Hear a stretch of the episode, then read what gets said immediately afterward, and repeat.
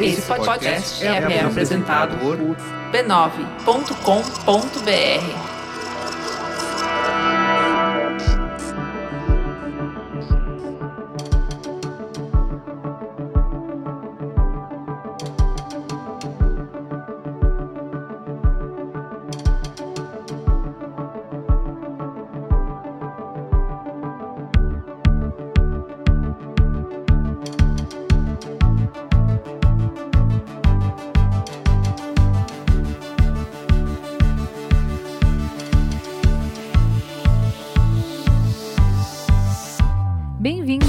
Aberto, onde os profissionais mais influentes do mercado compartilham suas grandes ideias e o que pensam sobre o futuro da mídia, da tecnologia e da comunicação.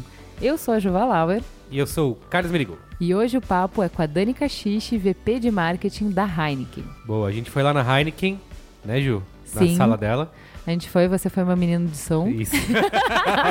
porque eu tô rica. Tá, mas eu tava lá só de figuração. É. tá? Eu não escutei nada. Por isso eu vou te perguntar Você agora. O que, que vocês conversaram lá?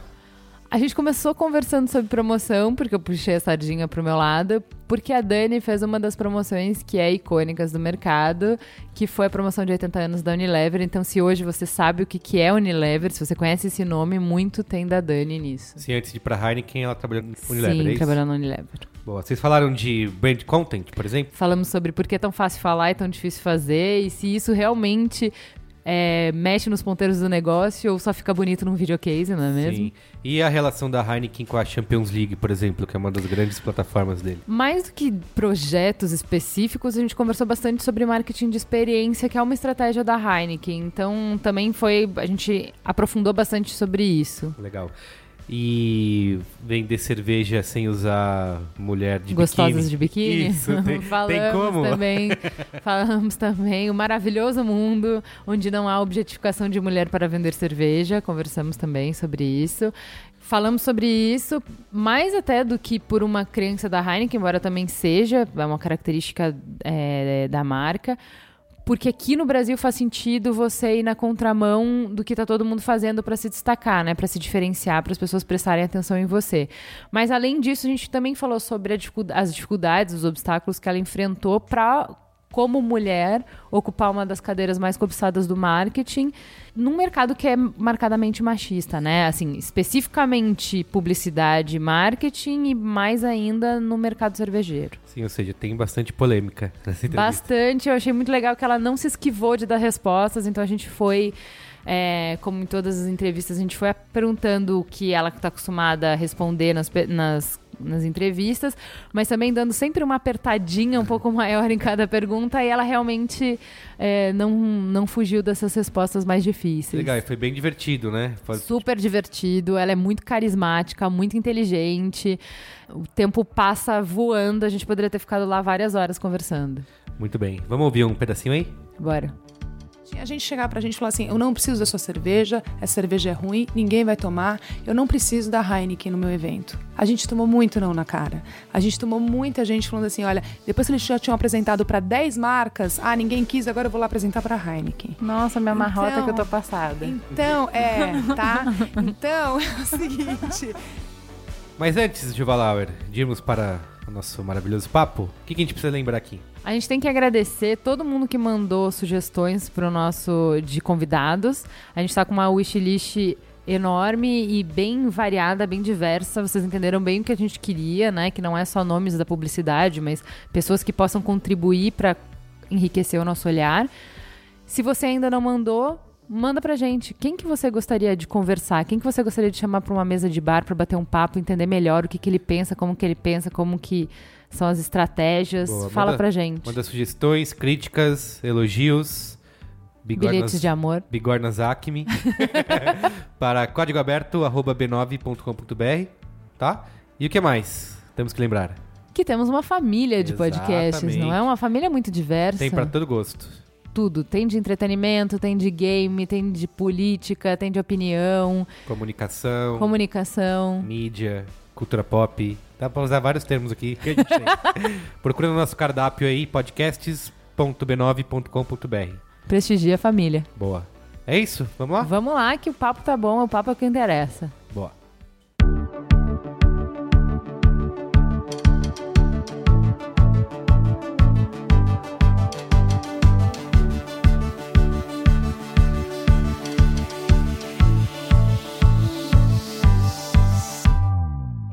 Boa. você queria ter ido no Talking Heads ontem. É, eu, eu amei o formato, sabe? Eu acho que vale muito É a Pet pena. Acutia, né? É, porque assim, queria- você então eu, eu enxuga, queria, enxuga, eu queria ter enxuga. visto isso. Assim, na verdade, assim, eu queria ter ido pra ver como que essas pessoas falaram em, acho que são sete minutos, 6 né? minutos e 40. eu Seis minutos, um. é.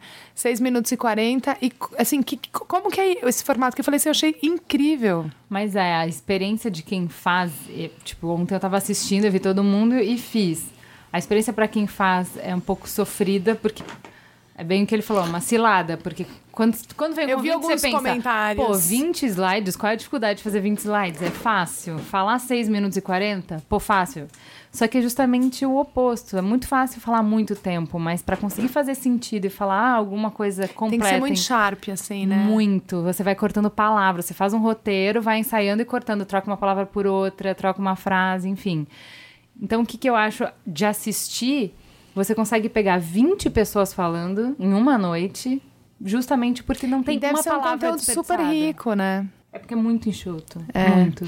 Então, e aí, depois, quando eu vi, eu falei assim, ai, da próxima vez eu vou entrar infiltrada. Sim, acho que quem te convida. É, eu acho que tudo bem, acho que eu posso ir lá. Mas é legal é, ter clientes vendo esse conteúdo. Eu, É assim, eu sou, legal. eu sou muito a favor de planejamento, assim, muito. Aliás, a coisa que eu acho que mais a gente sofre é no planejamento. Não que na criação você não sofra também, mas é que eu acho que um, um planejamento ruim gera um pouco de criação ruim. Eu acho que é shit in, shit out, assim, sabe? E eu acredito muito no poder do planejamento. Muito, porque eu acho que isso é estratégia pura. É, para onde a gente quer levar essa marca, o que a gente vai construir. Depois vem a criação, legal, mas se você não tiver isso muito bem definido, você pode criar um monte de coisa que não vai estar construindo nada. Pode ser até legal, uma campanha legal, mas ela não vai estar construindo Sim, na que você direção definiu errada. como a sua estratégia. Então, eu, eu, de verdade, eu acho que seria bem rico. Da próxima eu vou, vou bater lá e falar, gente, cheguei, vim. Dani, eu queria começar com uma pergunta que, na verdade, puxa a sardinha pro meu lado. Entendeu? Que nem tava aqui, mas... Porque eu sou de BTL e raramente a gente vê, por exemplo, em GP, é, em grandes discussões de marca, blá, blá, blá, a galera do BTL presente e relevante, né? E você fez a promoção de 80 anos da Unilever, você Fiz. liderou isso. Que naquela época já fez construção de marca com promoção. Isso foi que ano isso? Isso foi 2009. Faz tempo. hein? 2009. 2009. Hoje, 2016, certo? E a gente ainda tem que explicar que dá pra. que promo não é só varejo, que dá pra É. construir marca, é 2016. Então eu queria que você eh, compartilhasse com a gente um pouco dessa experiência de, dessa promoção, de como foi construir, porque ninguém conhecia Unilever. É. Né? Isso não existia, não existia a É, Unilever, foi um mega existiam as desafio. marcas, né? É. Então, a gente tinha um desafio enorme porque a Unilever tinha marcas muito, assim, líderes de mercado, super estabelecidas, mas ninguém sabia muito bem que quem, eh, quem fazia Omo era quem fazia Dove, quem fazia Rexona, quem fazia Kibon. Então, a gente tinha um desafio de juntar isso para construir uma, a marca corporativa. E além disso, a gente também tinha um desafio que era um desafio até execu- execucional. Você não coloca bebi- eh, você não coloca alimento com sabão em pó, com sorvete. Então a gente também tinha um desafio que é como é que a gente coloca isso no mercado? Como é que eu vou no supermercado e vejo uma promoção de 80 anos da Unilever e todas as categorias estão presentes? E pela primeira vez a gente conseguiu fazer isso. Foi super interessante. É, primeiro que a gente precisou convencer todas as marcas que, olha, parte do seu investimento vai para uma promoção de 80 anos da Unilever. Aí já foi assim a- a- o começo da discussão. Mas obviamente era por uma razão muito nobre, 80 anos de Unilever no Brasil. A Unilever é a segunda, o Brasil é a segunda maior operação da Unilever no mundo. Então, obviamente, aquilo era super relevante. Depois a gente tinha um desafio e que era como que a gente trabalharia três agências porque eu tinha eh, a Ogilvy como comunicação, eu tinha a FBIS como digital e a Bullet como BTL. Né? E na verdade o que a gente fez foi naquela hora todas as três agências elas eram iguais, porque elas eram tão importantes quanto, porque se um dos, dos pontos caísse, caía tudo. E aí a gente tinha um desafio enorme que era o seguinte, a gente precisava mudar a codificação Sim. da linha de produção para conseguir codificar mais de um bilhão de produtos, porque todas as categorias entravam na promoção. Então, você imagina você mudar mais de 10 fábricas, a codificação de mais de 10 fábricas no Brasil. Então, era uma promoção de BTL, vamos dizer assim, mas na verdade ela era Muito, ela era tudo. Mas você tinha construção ser, de né? marca, você tinha construção de reputação, você tinha venda de produto associado, era uma série de coisas. E eu me lembro que naquela época a gente recebeu 22 milhões de códigos. O que, assim, é um é ultrajante, assim, a Sim. quantidade. E foi muito interessante, porque mostrou a força que a empresa tinha, mostrou a força que uma promoção pode ter. É, a- Era já minha próxima pergunta, porque assim, vamos lá. Eu vou ter que mexer no PDV, eu vou ter que mexer na linha de produção, eu vou ter que ter caixa, regulamento, um controle. Gente, mas por que não faz um filme? Então, mas é que o filme não vai gerar isso, né? O filme ele vai ser uma parte disso, ele pode até ser um convite. A gente também tinha filme. O filme era um convite para as pessoas participarem de algo maior. E o que a gente estava vendendo ali era o sonho de uma pessoa ganhar 2 milhões de reais. Então, no fim do dia, era um sonho que a gente estava vendendo. E a gente ia vende- vender através de filme, através de, de promoção no ponto de venda. E eu me lembro que no começo a gente tinha um, um convite para promoção, mas o que fez a promoção ficar de pé foram três meses de promoção. É, eram os filmes semanais que a gente fazia com o Faustão, que mostrava os ganhadores. E era mostrando que era possível. Então, também o BTL tem uma coisa que, assim, mostra que é real, mostra que é, é atingível, eu consigo chegar lá. É, e isso foi e a gente foi aprendendo isso ao longo do caminho. Então a gente tinha reuniões semanais é, com as três agências, com o board que estava por trás e eu como líder de projeto é, durante três meses. Então foi de fato uma operação de guerra para conseguir colocar na É, rua. que eu vejo duas coisas importantes aí. Então, assim, de um lado, quem não quer ter todo o trabalho, porque promoção é trabalho, né? Muito. E de outro lado, quem acha que, não, gente, mas olha ali, aquela promoção ali. Então, assim, pega uma verba diminuta e acha que vai conseguir o mesmo resultado de construção de marca só com a promoção. Não. Se ela não sair do PDV. É. Entendeu? Então, acho que tem essas duas coisas que eu acho importante, que eu acho legal que você falou, que assim.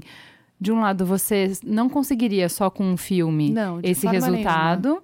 E de outro lado, você também não conseguiria só com uma promoção no ponto de venda esse resultado. Não. Não tem milagre. Não, Né? é, é assim, e, e de fato foi uma forma que a gente olhou e falou: se a gente vai celebrar, então vamos celebrar de forma grandiosa, vamos fazer algo que de fato seja impactante. E eu acho que quando eu olho assim, 2000, você falou 2009, 2016, né? E quando eu olho o BTL e o que, que o BTL pode, na verdade, se desdobrar. Quando eu penso, por exemplo, na, no que a gente faz todo verão, que é o Heineken Up on the Roof, Sim. ele é Fui lá esse BTL. Ele é BTL. Sim. Ele é brand experience. Não necessariamente é uma promoção de uma compra e venda, mas ele não é um filme, ele não é uma campanha. É uma ação que eu tô below the line, que eu tô falando com as pessoas e estou oferecendo uma experiência de construção de marca também. Não faz sentido eu passar um filme ali naquele momento. O que Sim. faz sentido é eu, eu gerar o desejo das pessoas quererem ir lá e consumir meu produto. Então, acho que também teve uma evolução no que, que o BTL pode ser. Ele pode também ser uma promoção, é, ele pode ser uma experiência, pode ser uma série de coisas Sim, com certeza. né? E aí, quando, por exemplo, quando você pega a plataforma de UEFA Champions League, se eu estou fazendo uma promoção para levar as pessoas para a final da UEFA Champions League, isso também é construção. Eu estou construindo uma plataforma que a minha associação é o esporte. Então eu acho que é, dá para ser mais sofisticado, assim, no, Sim, no pra expandir o pensamento. escopo também, né? Exatamente. É, a gente vai falar bastante de branded content. Primeiro, para dar para esquentar, eu queria que você falasse um pouco assim, uma coisa mais abrangente, que é, indiscutivelmente, a Heineken é uma love brand.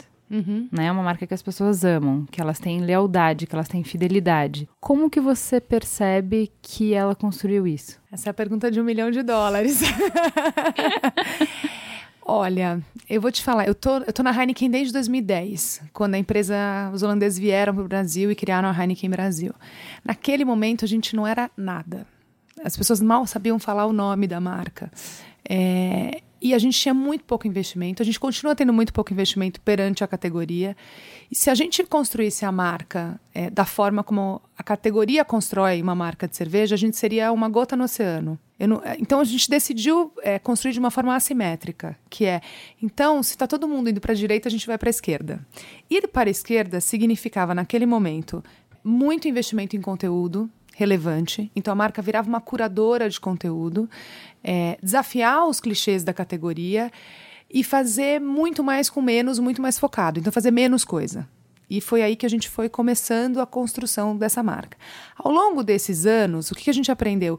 que as pessoas estão muito mais interessadas a se relacionarem com o conteúdo e com a história que a marca quer contar do que, de fato, com uma logomarca. As pessoas não estão se relacionando com a logomarca, elas estão se relacionando com uma marca que tem uma história para contar, que tem um lifestyle, que oferece para elas oportunidades e experiências. Então, eu falo que no fundo a gente não vende cerveja, a gente vende mais do que uma cerveja. Óbvio que o meu produto é puro malte. Óbvio que o que eu estou entregando, eu garanto que é uma qualidade superior perante o mercado. Mas no fim do dia, é que experiência que essa marca está levando para essas pessoas, né? Então, o que, que a gente decidiu? De fato, investir muito em, em, em curadoria de conteúdo muito em desenvolvimento de conteúdo e a gente entendeu que se a gente se focasse em algumas plataformas que são muito relevantes para a marca, são música, UEFA Champions League, James Bond, talvez a gente não teria, não falaria sobre muitos temas, mas os temas que a gente está falando, eles eram muito relevantes para o meu target e ainda são. Então, é, e nessa hora, se você se apropria dessas plataformas, você não precisa falar tanto de você. Você pode falar do, do que, que essas, essas plataformas entregam. Então, quando eu estou falando de UEFA, eu estou falando de futebol internacional, o futebol mais premium do mundo. Eu não estou falando sobre a cerveja. Onde entra a Heineken nessa história? A Heineken é a cerveja que as pessoas tomam assistindo a UEFA. Então, na verdade, eu sou uma parceira das pessoas para consumir esse conteúdo de futebol internacional. E eu acho que quando as marcas. E eu, eu falei isso outro dia. Quando as marcas têm um pouco de humildade para parar de falar sobre só elas mesmas e para falar sobre um conteúdo que é relevante para essa geração, é, eu acho que é aí que elas conseguem de fato engajar. Não estou dizendo que você não possa fazer um filme sobre o teu produto e, e, e falar sobre a, o teu diferencial funcional, mas só isso hoje não conecta com as pessoas de jeito nenhum. Então, acho que o, o branded content, como todo mundo fala, é, eu acho que ele é super relevante. Mas tem que saber usar e fazer, saber fazer também. É, então aí a gente chega é. na próxima pergunta. Eu diria que você foi muito bem que você resumiu toda a entrevista em uma pergunta, mas vou fazer Você já respondeu tudo, mas eu vou ah, decupar. Vamos falar tá? sobre mais coisa, tá divertido esse papo. eu vou decupar, tá? tá mas bom. você já respondeu tudo. A Heineken conta história, a, histórias há anos, mas ela começou a fazer isso no Brasil com algumas iniciativas como o Open São Paulo, o Beco das Garrafas, enfim. Uhum. A gente que escuta, a gente aqui escuta muito papo sobre branded content, mas vê pouca marca conseguindo fazer com qualidade. Por quê? Qual é a dificuldade de fazer branded content? Eu acho que ainda a gente cai muito é, na relação de efetividade de investimento. Então, quando você pensa que se você faz um filme de 30, você compra um pacote que te dá muita rentabilidade, um pacote de mídia que te dá muita rentabilidade, e você fala, bom, fiz meu trabalho. Fiz meu filme, comprei um pacote com rentabilidade, tá lá, tá construindo. Não necessariamente você está construindo muita coisa, talvez esteja aumentando seu awareness. E aí fica difícil, na hora que você vem comprar de branded content, ele, ele precisa de mais investimento na produção. Ele não necessariamente vai ter o alcance e a efetividade de mídia que um, um flight de 30 segundos vai ter. E isso gera muita dúvida dentro de uma organização. Me prova que eu colocar o dinheiro aqui vai fazer mais sentido, vai me dar mais resultado do que ali. Principalmente no momento onde a gente está. A gente está num, num, num, momento de país muito difícil. Então, fazer coisas que são diferentes e que fogem um pouco do status quo e que teoricamente não são tão comprovadas ainda, gera muita insegurança. Né? Eu falo que eu faço. Muita gente fala, ah, vocês fazem um trabalho brilhante, é muito legal. Eu falo, bom, eu faço, mas eu tenho uma companhia que deixa eu fazer. Pois é. Né? Eu trabalho numa empresa que acredita que esse tipo de iniciativa é, vale a pena, que muitas vezes ela não vai se pagar e não vai ser tão efetiva como uma outra, uma outra atividade, mas isso nos, nos diferencia da, do resto das marcas que estão no mercado. Então, isso também é uma construção, talvez uma construção um pouco mais de médio prazo. É, mas eu acho que é o grande hoje, o grande dilema é a efetividade. É, essa é a próxima pergunta. É como que isso mexe no ponteiro do negócio? Porque a gente entende como é cool, a gente entende como é legal, a gente entende como a relação que você constrói com isso é mais profunda, uhum. não é tão superficial uhum. e é mais duradoura. É, mas quando você está pressionado por quarter, Uhum. Você tem que dar o resultado naquele quarter. Eu tenho que dar por mês. É, então. É. Pois é, eu, e principalmente no mercado cervejeiro. É muito nervoso. A, a, é, muito é muito nervoso, nervoso né? É. Então. Então é que eu acho que daí vem uma questão que é o seguinte: como é que você faz as coisas é, se conversarem? Então vamos, vamos, vamos pegar o beco das garrafas. Eu tinha uma campanha no ar.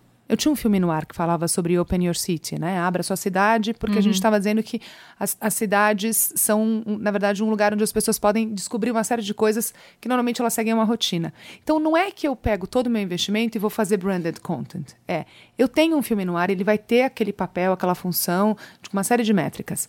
Mas só isso não vai me diferenciar. Se eu conseguir olhar e entender que tem um outro uma outra parte da minha campanha que possa ser focada em, em branded content e, o que a gente chama de brand experience, porque no fim do dia as pessoas vão até o beco das garrafas tomar a sua Heineken e, e curtir um show, é, eu posso deixar essa história muito mais relevante e muito mais é, que a gente chama de PRable, vai, mas eu, eu, consigo ter muito mais elementos para que as pessoas olhem e entendam que eu de fato estou fazendo um trabalho de construção de imagem, não só de awareness, mas de imagem perante um tema que eu escolhi, que era sobre você conhecer a sua cidade.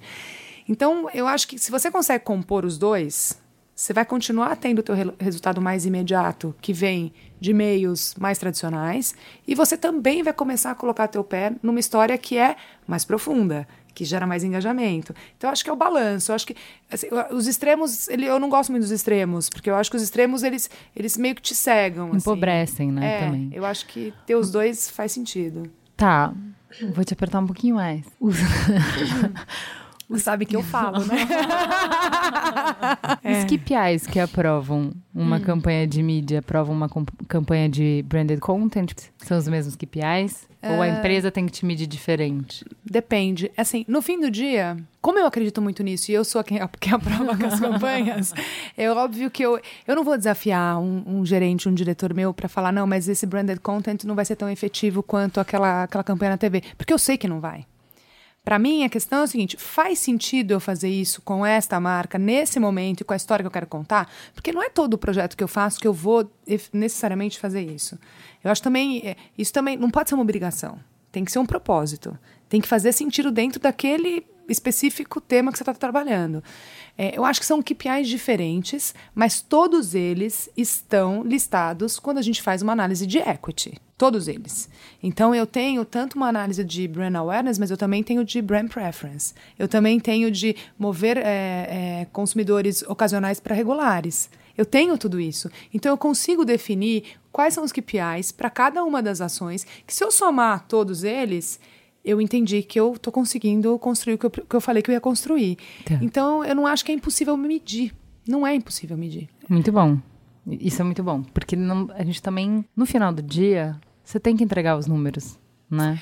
Tem. Não pode ser uma crença, não pode ser uma percepção, Não. não pode ser, né? Mas Você assim, olha, se eu for olhar, desde que a gente chegou no Brasil, a Heineken cresce dois dígitos todos os anos. Todos os anos. Nos últimos três anos, o Brasil foi o maior país em termos de contribuição de volume incremental absoluto para a marca no mundo. Então, assim, não é que também a gente- estamos aqui para brincar de fazer branded content. Não, a gente está aqui. Estamos aqui na indústria de videocase. Não, estamos aqui para construir marcas, entregar resultado, entregar valor para a companhia. Mas se a gente conseguir fazer isso de uma forma diferente da média da categoria, se a gente conseguir olhar e falar o que, que pode ser o marketing contemporâneo, o que, que pode ser uma, a forma de construir marca para uma geração que olha para algumas telas, que olha para algumas marcas e fala: eu não quero consumir vocês da maneira que meus pais consumiam marca. Né? Tem uma evolução. Então, é, eu, eu, de fato, eu adoro o exercício de olhar e falar o que nenhuma marca fez. É, é óbvio que eu não vou ser irresponsável, mas é, a probabilidade de eu me destacar e que essas marcas se destaquem, é, se, nenhuma marca fez isso ainda, é enorme. É enorme. Mas aí é o risco maior, mas aí chegaremos aí. Eu, eu- eu gosto de tomar risco. Claramente. a gente vê vários relatórios de tendência apontando para uma mudança de cultura em que a valorização do ter, do acúmulo, cede espaço para o viver. E aí o marketing de experiência responde diretamente a esse movimento. E é também uma estratégia consistente da Heineken há anos. Como que o patrocínio de festival, de show, de esporte contribui hoje para a construção de marca da Heineken? Muito, muito. Eu consigo medir tudo que o Rock in Rio entrega para mim. Tudo. Do ponto de vista de construção de marca, de construção de, de ganho de share, de, constru, de aumento de volume, é, de preferência de marca, tudo. Eu consigo medir tudo. Hoje em dia é absolutamente possível medir tudo. Eu acho que as pessoas são um pouco, às vezes, se, se escondem atrás do. Ah, mas não dá para medir, então é melhor a gente não ir. Porque é uma forma também de você é, ser uma coisa de vou evitar o risco, então eu, eu justifico que eu não consigo medir. É, mas eu acho interessante porque, por exemplo, quando você põe um filme na TV, como é que você mede se as pessoas estão vendo aquele filme? É, tem um marcador do Ibope. Mas. Ah, não, sim, tá É. ligado à TV, mas as pessoas podem não estar ali na frente, Pode, né? entendeu? Claro. Então, assim, tem, eu tenho Não, alguns óbvio. meios A que eles estão atenção das super pessoas- estabelecidos e que a gente, né, assim, toma como. Ah, já é isso, mas talvez É, não, com a gente certeza. não esteja medindo tanto. Não, é a mesma coisa de entrega de mídia de internet, né? Mídia digital. Quantas pessoas efetivamente estão vendo aquilo? Quantas se engajaram com a mensagem? Você construiu de fato? Porque uma coisa é você falar assim, eu espirrei essa mensagem na frente das pessoas. Outra coisa é essas pessoas reteram, elas fizeram alguma coisa com essa informação, elas de fato. tão- eu estou construindo a marca na cabeça delas. Então eu acho que a, a, a experiência é algo que, no caso da minha categoria, é muito relevante. Por quê? Porque eu estou levando meu produto na mão das pessoas. Elas estão elas estão experimentando o meu produto. A gente lançou uma marca chamada Amstel é, no, na metade do ano passado. E aí a gente tinha um desafio enorme, que era como eu consigo colocar essa marca na mão das pessoas. E aí a gente olhou e falou assim: bom, existe um algo acontecendo em São Paulo que eu sei que é mais tardio do que no Rio de Janeiro, mas que é o carnaval de rua. O carnaval de rua está acontecendo em São Paulo. Nenhuma marca ainda tinha patrocinado o carnaval de rua. E aí eu virei e falei: olha, eu acho que a gente tem uma oportunidade na mão. Porque eu vou conseguir levar meu produto para 2 milhões de pessoas. É o maior sampling vivo feito por mim na história da humanidade. E aí eu falei, por que não estar lá? Né? Mas se eu vou estar, eu vou, também vou estar de uma forma bacana. Eu vou ter a cerveja gelada em todos os lugares, eu vou ter um acesso fácil, eu vou ter um preço acessível, eu vou, ter, vou, vou proporcionar uma experiência legal para essas pessoas. E aí é, eu tenho como medir. Assim, a gente fez um, a gente fez uns estudos durante o carnaval e pós-carnaval que é impressionante o que o patrocínio do carnaval de rua trouxe para essa marca. Então hoje é possível você é, olhar para esses meios ou para essas experiências ou para essas ações e colocar dentro é, do mesmo é, vai do mesmo bucket, do mesmo balde de construção de marca através de um filme na TV. É possível fazer isso, né? E aí eu estou colocando meu produto na mão das pessoas. Se as pessoas provarem e gostarem, elas vão recomprar esse produto. Então eu também tenho uma vantagem por ser cerveja. Isso ajuda bastante. É, mas assim, é, eu acho impressionante que assim, em qualquer momento, eu acho que da história, uma experiência seria importante, mas nesse momento de, de mudança de cultura, em que as pessoas de fato estão ressignificando as coisas, o valor, na escala de valor das pessoas, o A valor. de Maslow mudou, Exato, né? e aí- eu costumo dizer isso. Exatamente, acho que pronto, é, isso. Quando, como mudou, então a importância que tem você de fato estar perto num momento que é inesquecível para ela e o quanto isso é, mesmo que lá no fundinho, que não no consciente, no quanto isso é, move a demanda. Sem dúvida. Eu, falo, eu, eu sempre falo o seguinte: eu me lembro que uma vez uma pessoa me fez uma pergunta assim: como é que você convenceu a, a Heineken de colocar tanto investimento no Rock in Rio? Porque num determinado momento, 30% do meu investimento anual foi para um, uma ativação, né? Para um sponsorship. E aí eu falei: olha, eu sei que é arriscado. Eu sei que não é, é óbvio que poderia não, não ter dado certo, mas a gente tinha muita, a gente tinha muita certeza que ia dar certo. É, da onde vem essa certeza, eu não sei, mas a gente falava, vamos e vamos fazer direito. Mas eu, eu costumo dizer o seguinte: a relação que você tem tomando uma Heineken gelada no meio do Rock in Rio, assistindo a banda da sua vida, ela é infinitamente maior e mais profunda do que você passando pela, pela, pela sala de TV e vendo um filme passando na televisão ali atrás. Eu não estou dizendo que não tem que ter esse filme lá, mas é que assim, são dois pesos e duas medidas. A relação que você vai construir com essa marca é muito diferente. Então, por isso que eu acho que se você consegue ter um balanço de o quanto essa marca investe num modelo de construção e no outro modelo de construção, é o que hoje de fato engaja essa geração mais jovem.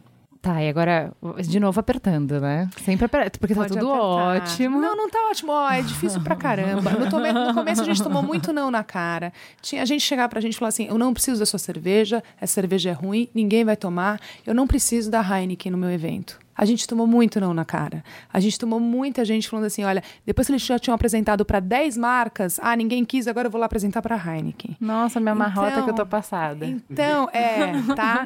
Então, é o seguinte, é, foi muito esforço. Hoje, ela é bonito, né? Falar que a gente tá aqui na Heineken, que é super legal. Só que há cinco anos atrás, a gente praticamente não existia. É que ninguém lembra disso, né? Que bom, né? É, mas é, mas foi difícil. Mas teve uma coisa que eu acho que a gente fez foi muito legal, que é nós somos isso. A gente não vai mudar o produto, a gente não vai usar o clichê da categoria. É isso que a gente acredita. Talvez demore um pouco mais, mas se a gente se, se- a gente construir direito, vai dar certo. E estamos deu. aqui. Estamos aqui. Está dando, não deu, está dando. É, a gente conseguiu pintar aqui um, um cenário bem é, convincente de porquê da vantagem de você investir em experiência. Mas é aí que eu te digo que eu te aperto um pouquinho mais, que assim, faz sentido você fazer um marketing de experiência se você não tiver verba ou estratégia para amplificar a comunicação para além das pessoas que são impactadas diretamente. Por exemplo, faz sentido eu patrocinar a Olimpíada se eu não conseguir ativar esse patrocínio, se eu não conseguir contar boas histórias com isso? Não, não faz.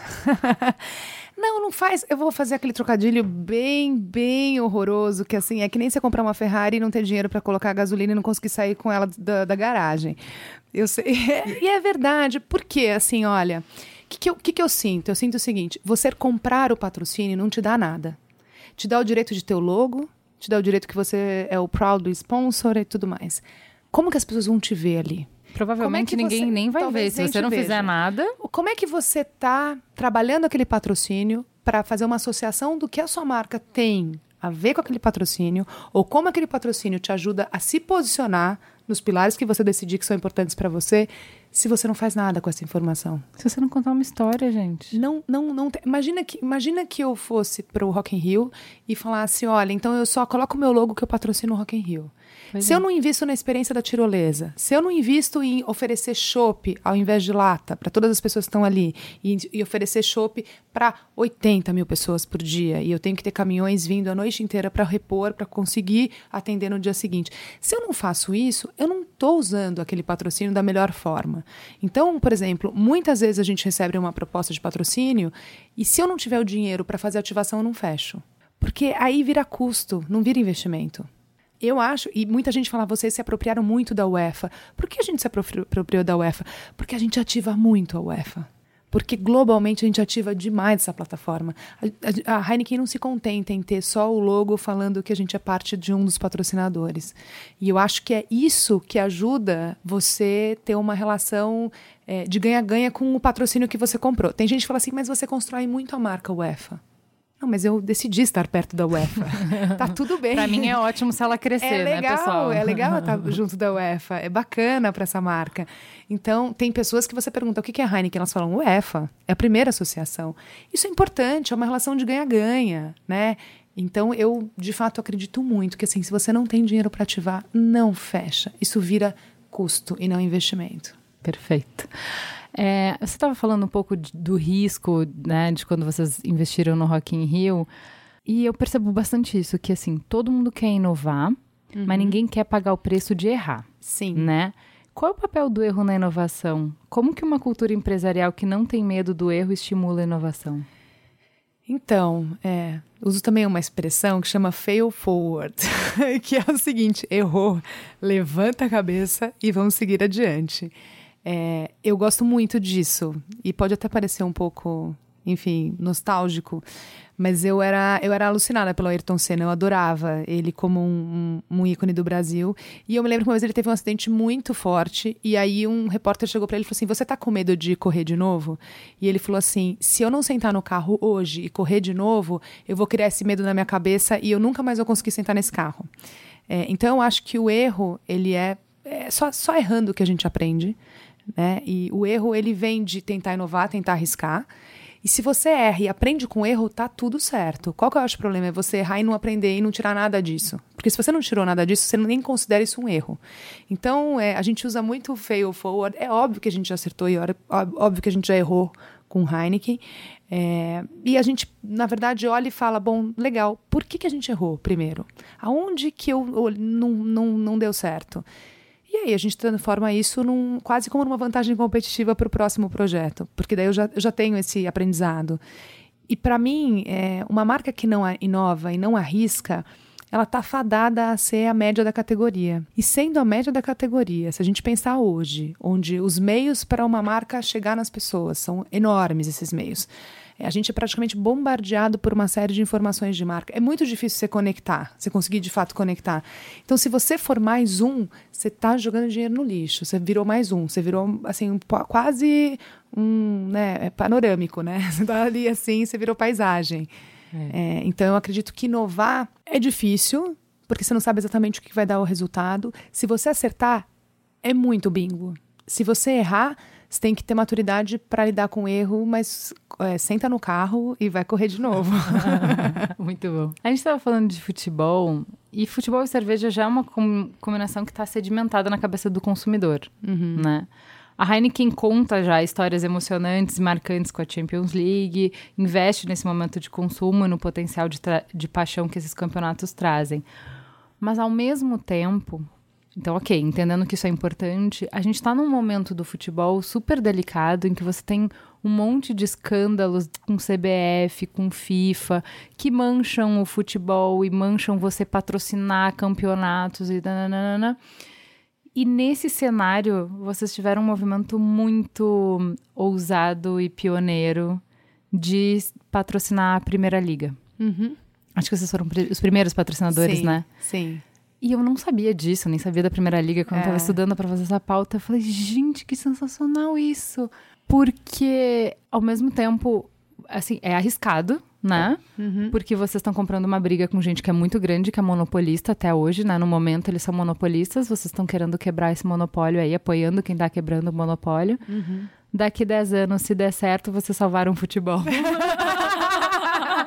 e vamos falar, foi uma mulher que salvou o futebol Cara, deste país. Isso é muito grandioso, gente. É, então. E você sabe que a gente fez uma ação de live marketing? Eu vi. No final da primeira liga, com o Twitter e Kaiser, e as pessoas podiam twittar e o tweet delas iam para as placas de campo pela primeira vez na história do futebol brasileiro.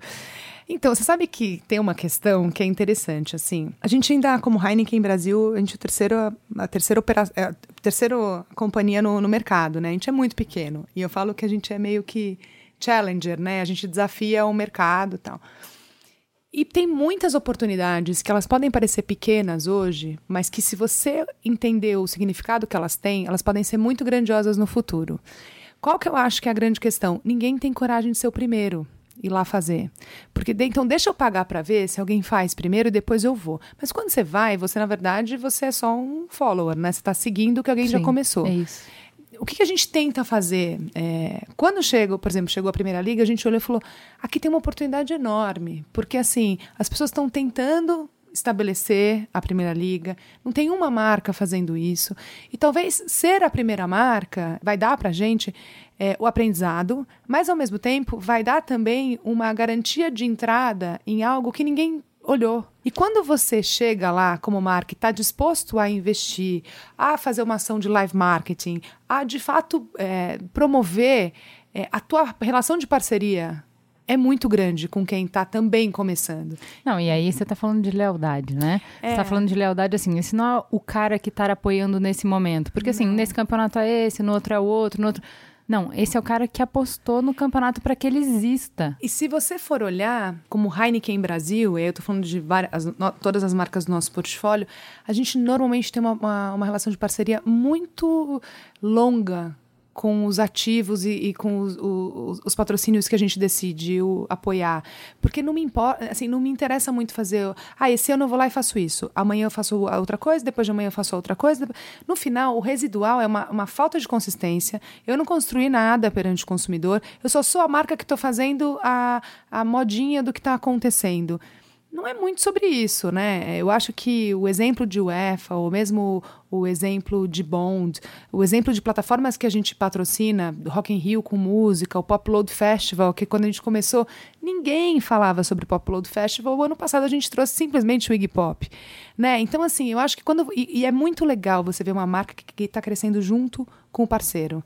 Então, o Popload Festival cresce, a gente está crescendo junto com eles. É muito gratificante você ver essa parceria.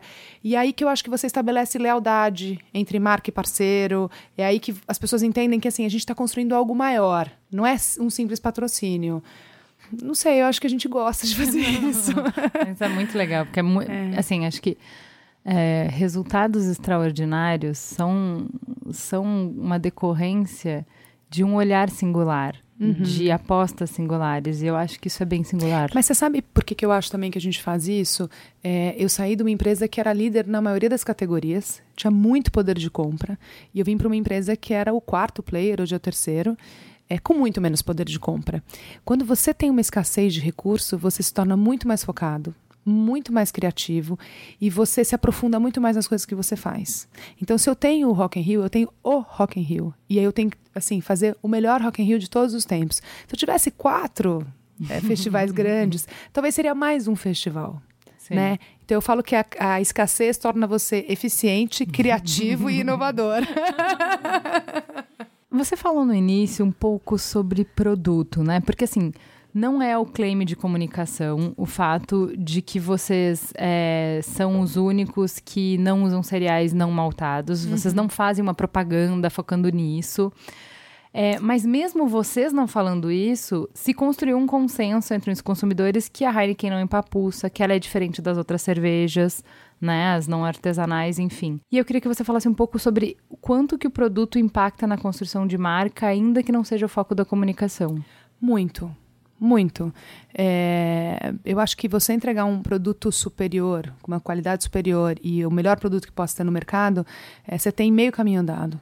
Porque você acredita no teu produto. E eu acho que assim, uma coisa que eu aprendi na Heineken, na verdade aprendi na Unilever, mas que eu acho que a Heineken é, é obcecada é pelo respeito pelo que a gente faz. E a gente faz cerveja. Né? Então, assim, a gente tem um respeito muito grande pelo produto. É a cerveja por malte do mercado. E eu acho que está acontecendo com a categoria de cerveja que aconteceu com a categoria do vinho no passado. Onde as pessoas estão aprendendo muito mais sobre cerveja. Elas estão conseguindo distinguir o que, que é uma cerveja por malte, o que é uma cerveja não por malte. O que, que As artesanais ajudam muito nisso, porque você aumenta o repertório das pessoas, você melhora o paladar. Eu falo que o paladar não retrocede. é verdade. É, e, e isso é muito legal, porque assim Talvez não seja exatamente o, o core da minha comunicação, mas eu garanto que o produto que eu estou colocando na mão das pessoas é o melhor produto que eu poderia fazer.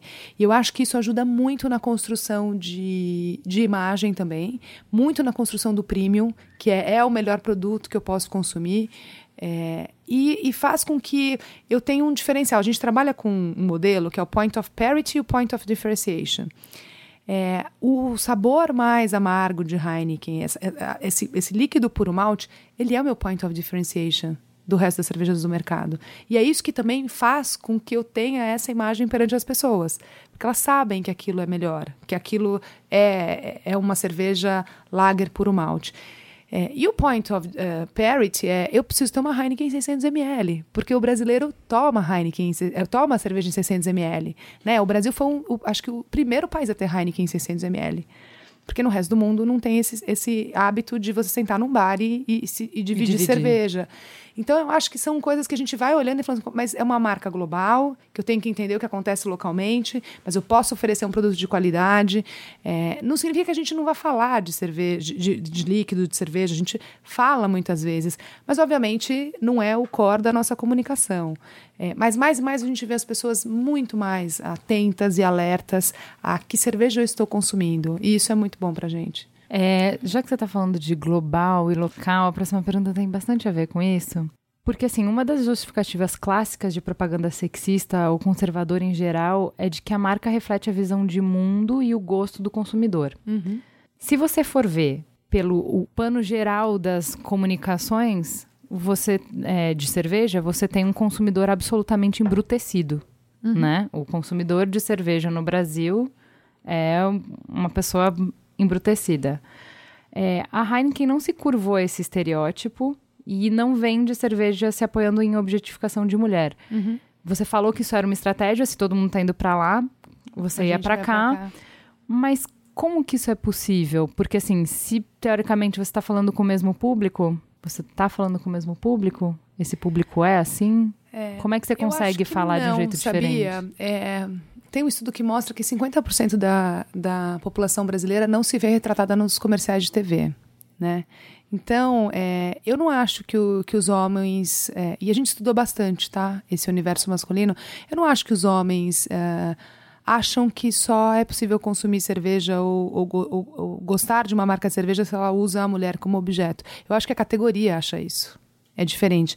Eu acho que o consumidor, é, pelo contrário, quando a gente é, começou o- a- até 2011, a gente nunca tinha feito TV. E quando a gente começou a primeira campanha, que não, que ia contra o clichê da categoria, a quantidade de contato que a gente teve das pessoas, e principalmente de homem, falando. Finalmente alguém descobriu que a gente não. Eu não sou um homem das não cavernas. sou um homem né? embrutecido das cavernas e que eu tenho um pouco mais de inteligência e que eu posso consumir marcas de cerveja que não usem a mulher como objeto. E foi muito legal, porque foi de fato algo um pouco disruptivo, porque existia aquela crença. Às vezes as crenças estão estabelecidas e ninguém se questiona se essa crença mudou ou não, né? E, e aí eu acho que o fato do- da resposta do consumidor e da consumidora 30% do meu volume hoje é feito por mulheres, Era né? a próxima pergunta. É, assim, é, as, as mulheres estão muito fortes dentro da categoria, né? Então eu acho que tanto mulheres quanto homens naquele momento falaram assim, pô, essa marca é legal pra caramba, né? Ela, ela tá vindo com uma proposta de comunicação totalmente diferente do que a categoria faz. Eu não tô nem julgando o que a categoria faz ou não. Eu acho que é só que o diferente, que era considerado, mas se você fizer o diferente, não é o consumidor quer, não necessariamente. Esse consumidor estava muito aberto a outros modelos. E hoje eu fico super feliz quando eu vejo que muitas marcas de cerveja estão saindo do modelo antigo e estão indo para um modelo eh, mais, mais moderno, eh, mais bacana. Eh, eu acho que é legal, é um movimento que a gente co- começou lá atrás. Eh, mas eu sinto que às vezes as pessoas subestimam a inteligência da audiência. Muito. A audiência está muito preparada para coisas diferentes. Muito. Me fala uma coisa, você falou que as mulheres são 30% do mercado. Do volume de Heineken. Do volume de Se a gente for Ah, pensar, a categoria é Heineken. 60-40, é, Heineken é 70-30. né? Tem 30% do volume de Heineken é feito por mulheres. 30% de um mercado inteiro é muita gente. mas você poderia é. fazer o teu share inteiro nesse mercado. É, Né? é. o Brasil é o terceiro maior mercado de cerveja do mundo em volume. É, É. gigante. Então, assim, é impossível gigante. você desconsiderar esse público. 30% é muita Totalmente. gente. Totalmente. Mas aí você citou um, um número. Eu tenho um número que 65% das mulheres, e aí não da população, mas das mulheres, não se identifica com propaganda. Uhum. E de que, do outro lado, só 10% dos times de criativo é composto por mulher. É, do, é 6510, né? A gente chamou elas aqui para bater um papo com a gente. Você vê alguma correlação entre essas coisas? Ai, vejo. Não é uma coincidência, gente. Astrologia explica. Você sabe que é. Eu, eu- eu sei, eu sei que alguma vez, em algum momento eu vou ser apedrejada, não é possível. É, eu acho muito triste saber que muitas campanhas que são super machistas saíram de agências e de criativos com 30 anos de idade e que são uma geração super nova. Né? Assim, eu olho e falo, caramba, sério? Que um cara de 30 anos, hoje sentado na criação de uma agência, cria um negócio desse? Porque eu olho e eu falo assim, esse cara, ele é muito mais novo que eu. É, ele é muito mais de vanguarda, muito mais contemporâneo. E eu olho e falo, nossa, mas é tão anos 80. Então, é- sabe uma brincadeira que eu faço? Eu, eu falo assim, cara, você ganha super bem. Assim, não interessa se você, ganha, se acha que você ganha bem ou não, mas na- comparando com as outras profissões, tá? Você ganha super bem, porque teoricamente você tá à frente do seu tempo. Você entendeu o espírito do Exatamente. tempo, É. você enxerga na frente, você vê tendência, enfim. Você tá pra trás. É, eu acho Eu não consigo entender. Assim, ó, 80. assim, o tempo está aqui. A gente já está discutindo essas coisas. Você não está acompanhando o seu tempo. Não é, que você não está na frente, você não está acompanhando o seu tempo. Você ainda está falando de mimimi, jura pra mim? É, e eu acho, eu acho difícil, porque se essa geração que está aí, que é uma geração jovem, que está em, em agências de, de propaganda, de comunicação, tem esse pensamento, poxa, é, essas pessoas que deveriam estar, na verdade, como você falou, liderando, né? Elas deveriam estar olhando e falando assim, gente, o mundo já está lá na frente, vamos tentar chegar lá. É, então eu, eu fico. Eu fico triste porque eu acho que não tem nada a ver com ser mulher, eh, que não pode sentar numa cadeira de criação, não tem nada a ver que porque vai ter filho. Eu tenho dois filhos. É, não tem. Isso não tem nada a ver. Para mim é uma questão de competência, de gente talentosa. E eu acho que é um pouco. É, é, é quase clichê você achar que porque é mulher não pode sentar lá. Isso é uma boa pergunta, porque assim, você saiu de um mercado que era de um produto feminino Dove, de um mercado que é mais feminino, que é Super. cuidado pessoal, independente da marca, o, o mercado é, para uma marca masculina e para um mercado bem mais masculino que é a cerveja. O que, que você sentiu nessa transição? Boa pergunta. Primeiro, eu me senti super acolhida, porque eu, aqui- eu entrei na Heineken em novembro e dezembro eu engravidei. e aí eu fui promovida durante a licença maternidade. Muito bem, Então, sensacional. é, eu me senti muito bem acolhida por uma empresa que, teoricamente, é mais masculina. Não, mas agora é. Eu senti que muitas mulheres, elas mesmas têm um preconceito de que elas não poderiam tocar um business masculino.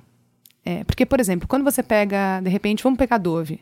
Você pode ter mulheres como gerente de marketing de Dove. Mas eu já vi vários homens sendo gerente de marketing de Dove e ninguém questionou que porque ele era homem ele não podia ser gerente de um sabonete super feminino.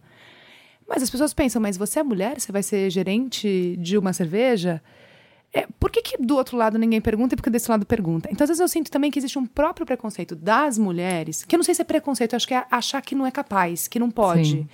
É, sentar numa cadeira como essa. Eu me lembro que uma vez me, me fizeram uma pergunta assim: como que é sentar numa cadeira que é tão almejada pelos homens? Eu falei, por que só, por que só pelos homens? Eu acho que tem várias mulheres que gostariam de sentar na minha cadeira hoje.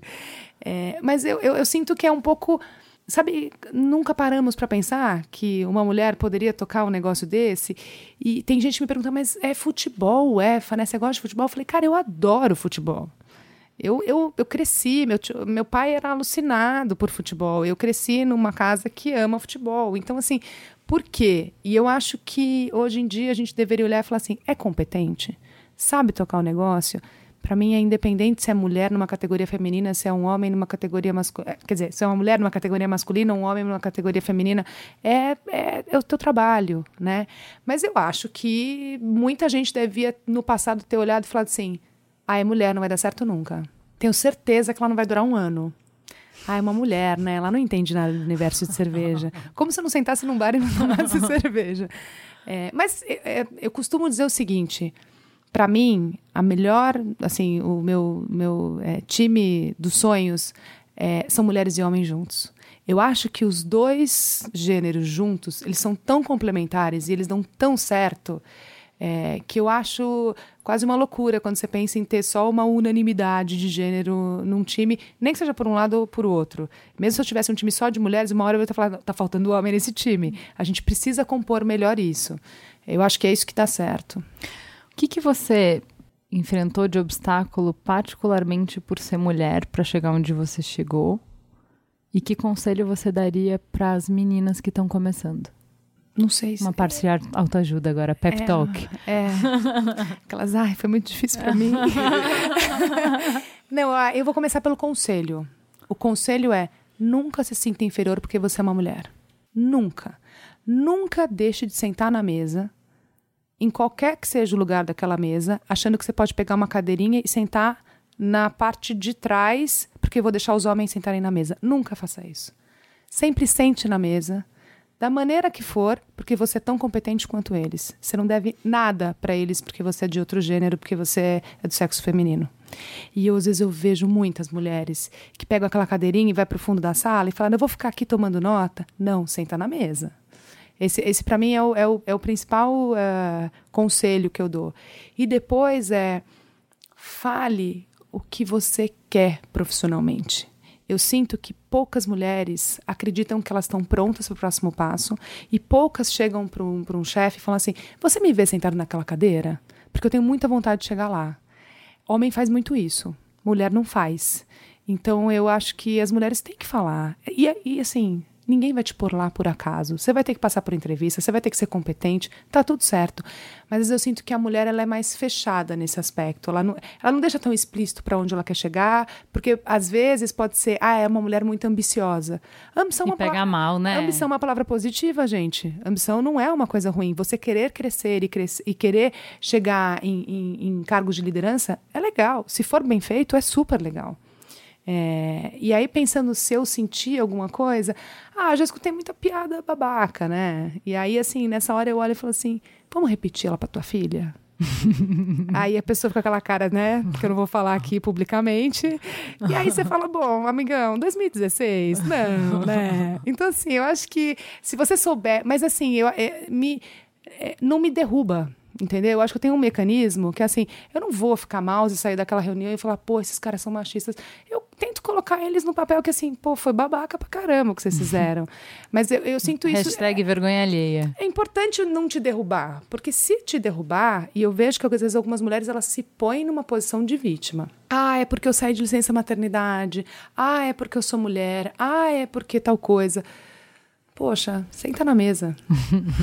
Sim, muito bem. Você é mãe, você é mulher e você é VP. Como que é essa loucura? Você é uma bailarina que aprendeu a dançar conforme o caos? Sou. É louco pra caramba. é muito doido isso, gente. Eu não sei como eu consigo. É, eu sou uma bailarina que, que aprendeu a dançar conforme o caos. É, eu Eu adorei essa frase. É, eu fiz 15 anos de balé. É, assim, é difícil. Eu costumo dizer que assim, é fácil, não é difícil pra caramba, mas não é impossível, né? É, tenho meu marido, tenho meus filhos, é, sou VP. Eu acho que é, é o seguinte: primeiro você tem que tirar a culpa. Porque se você trabalhar com a culpa de não estar, se eu trabalhar com a culpa que eu estou aqui agora e não estou com meus filhos em casa, é, vai ser uma porcaria a nossa entrevista e, e eu vou chegar em casa, vou me sentir culpada e vai ser péssimo para os meus filhos. Então a primeira coisa que eu tento fazer é tirar a culpa. A segunda coisa que eu tento fazer é ser muito organizada. E pode parecer uma loucura isso, mas assim, eu recebo o calendário da escola com todas as datas, já ponho todas na agenda. Porque eu garanto que daí eu vou estar lá. Tem que ser prático, esse mundo é muito doido, né? Então eu acho que essa coisa assim de saber que eu não vou comprometer de fato nenhum as coisas, os compromissos que eu tenho com, meu fi, com os meus filhos por conta de trabalho. Já tive que fazer isso, mas é, aí vou dar um exemplo. O ano passado foi o primeiro. Minha filha fez sete anos, foi o primeiro ano que, no aniversário dela, eu estava em Amsterdã, uma reunião da Heineken. Era uma segunda-feira. Eu bati um mega papo com ela e falei assim: ó, não dá pra gente fazer uma super festa na segunda, mas dá pra gente fazer no sábado. E a mamãe chega no sábado. Então na segunda-feira a mamãe vai te ligar de lá, e no sábado a mamãe chegou e a gente vai, fazer, vai, vai chegar e nós vamos fazer a festa. Ela falou: mãe, é que eu acho muito mais legal você vir pra festa do que do dia que eu fiz aniversário. então depende. Ela, ela- a gente poderia estar super sofrendo, ou a gente poderia olhar e falar: bom, essa é a realidade. Então quando eu falo de não comprometer, por exemplo, eu levo todo dia meus filhos na escola. Eu que levo meus filhos na escola todos os dias. Porque é o momento que eu sei que eu vou levar, que eu vou estar com eles, porque de noite eu não sei exatamente se eu vou conseguir chegar. Então eu acho que depende, eu acho que não é fácil, mas se você se organizar e se você não tiver a culpa, nasce uma mãe, nasce uma culpa. Então, assim, se você não tiver a culpa, ajuda bastante. E tiver um marido bacana pra caramba pra te ajudar, É, eu viu? já ia complementar. Apesar que porque ele sem viaja ajuda mais não que rola. eu, ele, é, ele viaja muito mais que eu, mas ele me ajuda muito. Na verdade, ele não te ajuda, não. Ele só cumpre o papel de pai dele. É. Não, mas ó, eu me lembro quando meu filho tinha seis meses, eu tava amamentando ainda, e eu, eu tive a oportunidade de fazer um curso fora do Brasil durante duas semanas. Meu filho tinha seis meses, e ele falou assim pra mim: Você vai. Falei, não, acho que eu vou falar que não vai dar. Não sei. Ele falou, não, você vai. Eu não quero saber. Fizemos um estoque gigante de leite. É, fizemos tudo que podia. Fui, fiquei duas semanas, voltei. Meu filho é feliz pra caramba. Deu tudo certo. Então, também, você tem um cara que também te ajuda, que é menos sobre se ele vai ser um bom pai, mas se ele olha pra você e não coloca a tua profissão como uma coisa negativa dentro da relação e da tua relação com ele e da relação com a família. Ele não ficou, pô, mas você tá duas semanas fora, você não tá aqui. Nenhum momento. Ele falou, vai lá, que é o teu momento de, de fazer esse curso. Então, acho isso importante também para mulheres que consigam chegar é, em cargos de liderança, de ter um parceirão, sabe? Que pode ser para qualquer coisa, depende do que, da tua relação com ele. Qual foi a maior lição que você aprendeu com Bill Murray? Com o Bill Murray? É, Ah, eu adoro ele. percebemos. É, que cerveja. é salada. É porque tem muitas boas, É, né? tem muitas boas. Mas assim, é, tem um filme que ele fez que eu amo, que é, é Lost in Translation. Na verdade, eu tô falando disso, mas é que eu lembrei de uma outra coisa. Que tem um vídeo na internet que é ele num aeroporto. E que alguns carinhas encontraram com ele no aeroporto e convenceram ele de fazer um vídeo muito legal. E aí eu acho que o que eu aprendi com ele é o seguinte: é uma frase que eu uso bastante, que é Don't believe the hype. Que é o seguinte. é, não importa, você pode ser o Bill Murray, cara. Se você for bacana e se você topar fazer esse vídeo com os caras e, e se a coisa mais engraçada, você fez a vida desses caras, é, é menos sobre hierarquia, é menos, menos sobre poder, é menos sobre o que você acha que você é. Sobre aparência. E sobre aparência. É mais sobre se divirta também, sabe? Não, não se esconda atrás do cargo. É, é, é, tire um pouco de. Ria sobre você mesmo. É, seja, é, a vida pode ser mais leve, pode ser mais engraçada. Você pode ter um cargo super alto, você pode também ter uma mega responsabilidade. Mas não se endureça. Eu acho que ele é um cara que não endureceu. Ele é super famoso. Ele tem milhões de fãs. E eu sinto que ele tira sarro dele mesmo. E eu acho isso muito legal, quando você consegue ser mais leve, assim, quando a vida não te endurece.